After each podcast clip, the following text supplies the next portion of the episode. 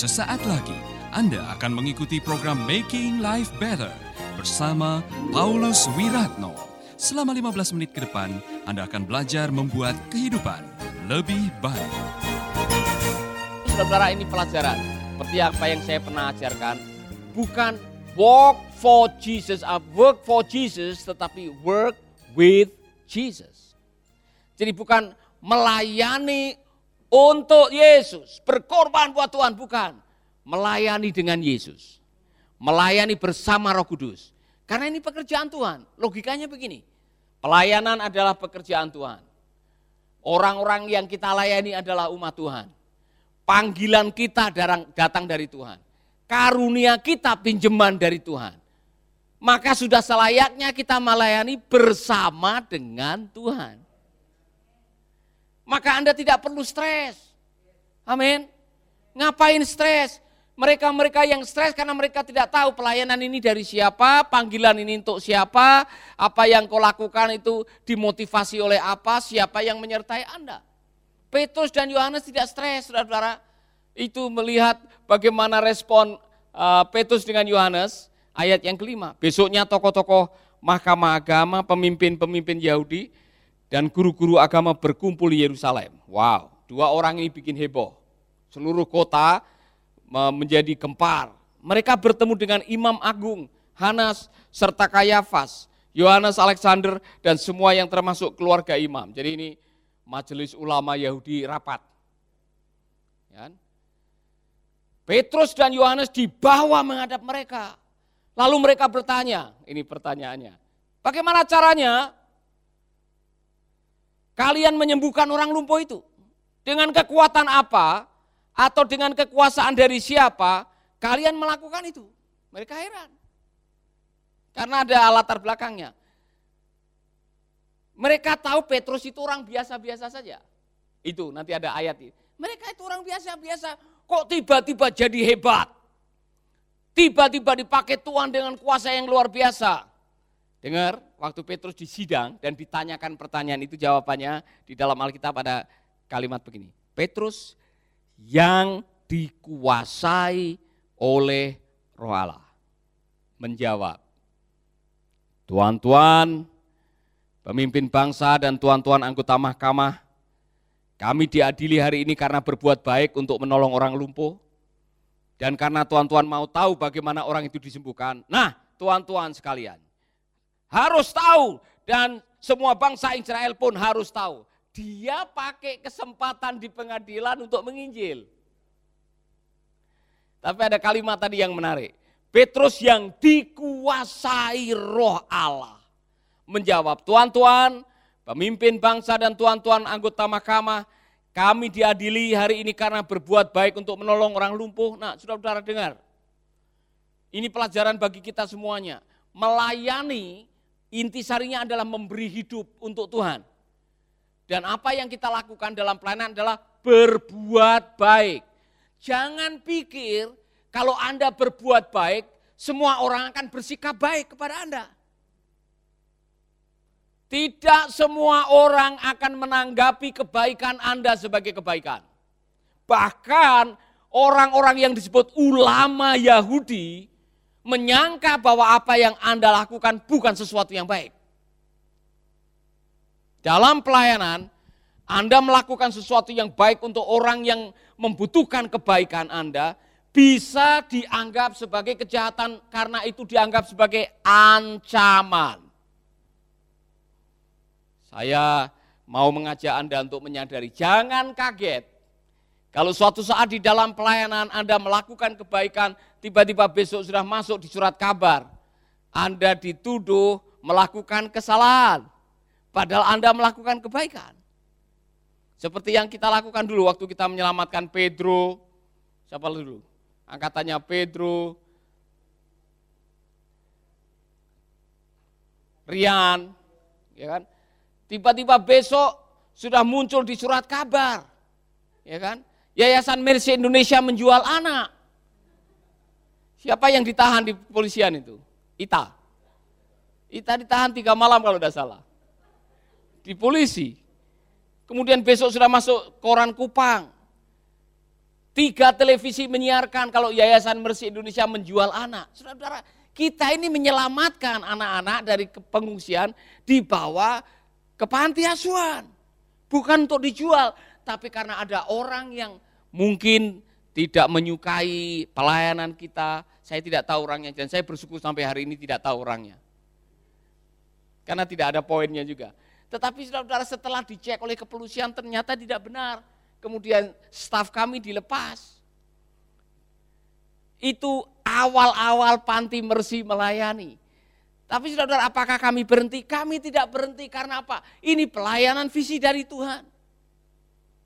Anak-anak yang kita layani adalah anak-anak Tuhan. Karunia yang kita miliki datang dari Tuhan. Jalan terus sehingga kita diberkati oleh Tuhan.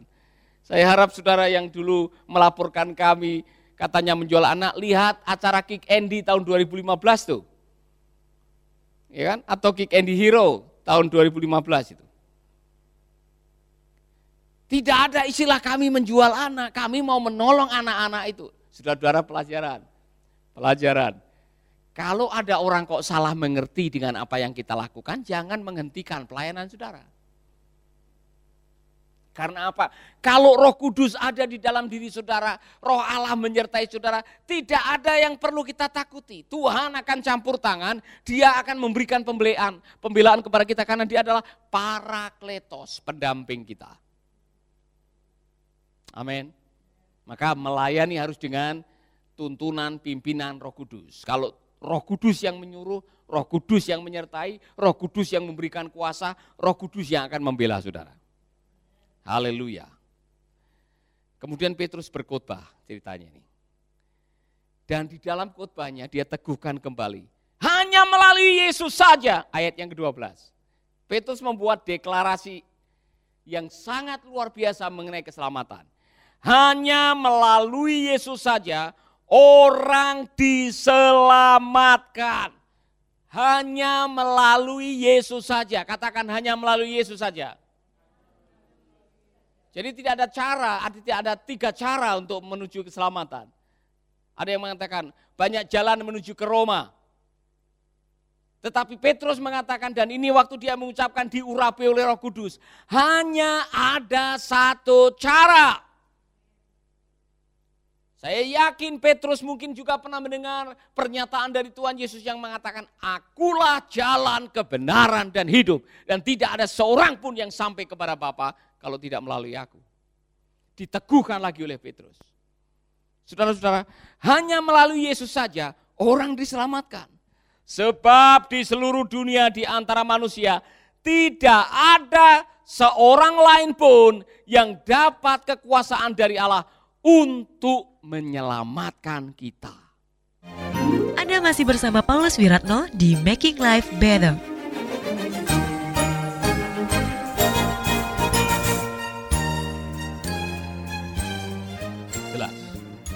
Titik.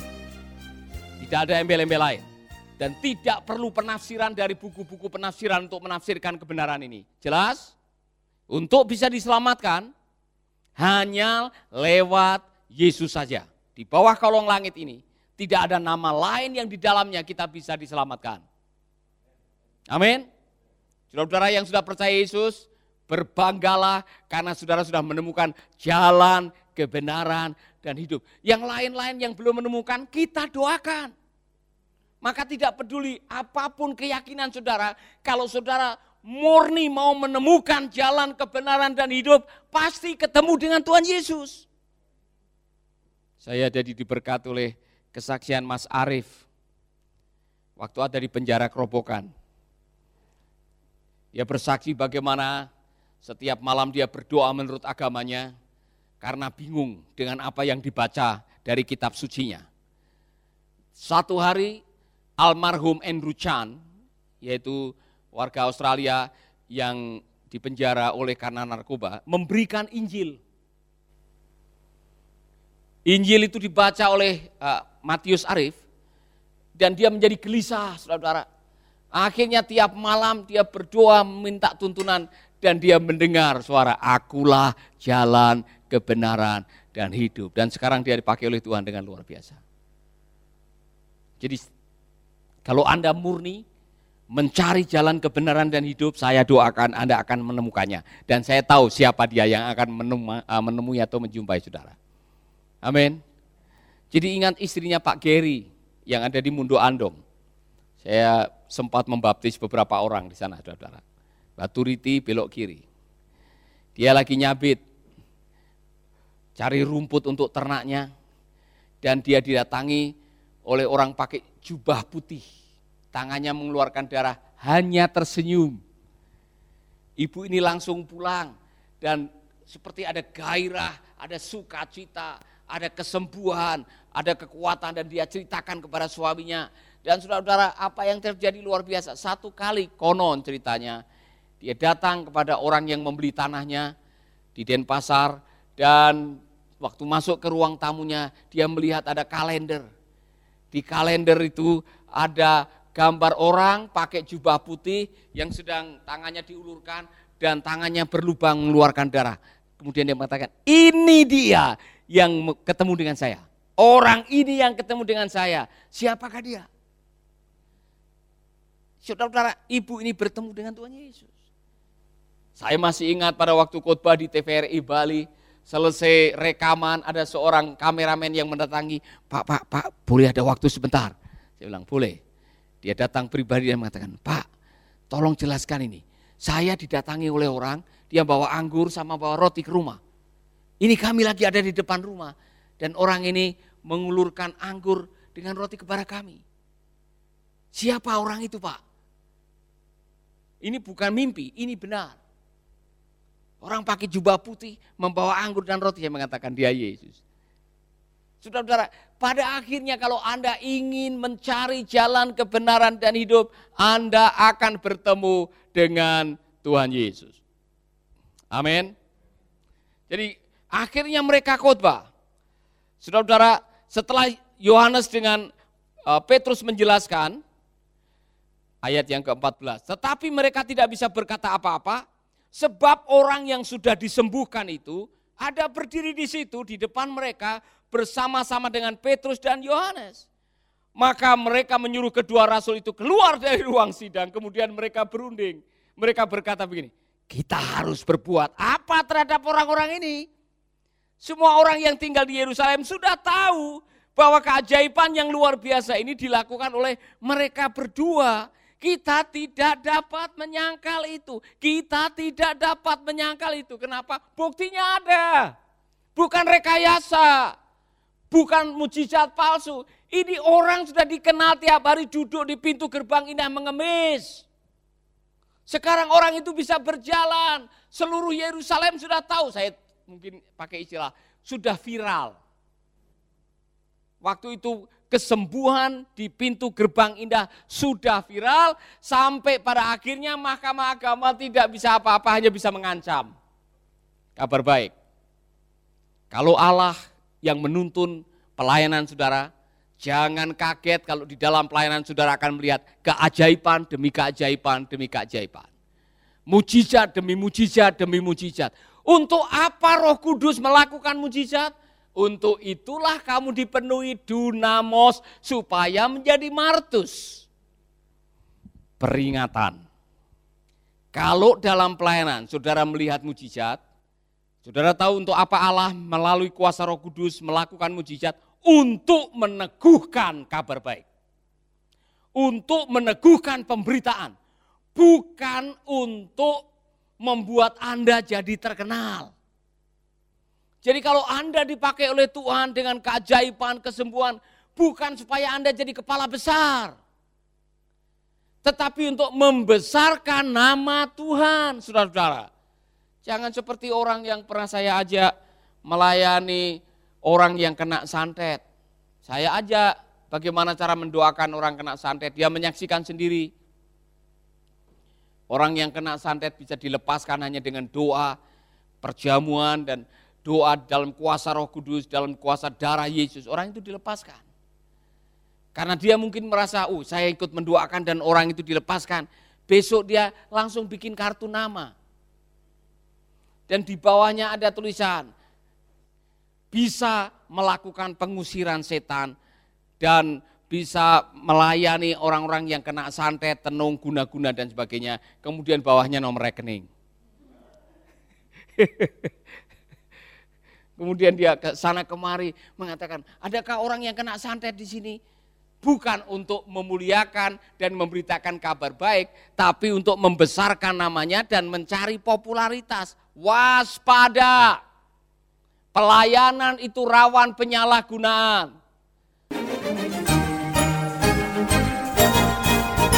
Sahabat, Anda baru saja mendengarkan Making Life Better bersama Paulus Wiratno.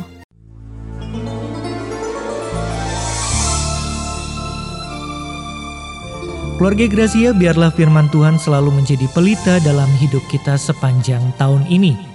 Dengarkan selalu radio Suara Gracia di 95,9 FM, streaming di suaragratiafm.com streaming atau dengan aplikasi Android Radio Suara Gratia yang tersedia di Play Store.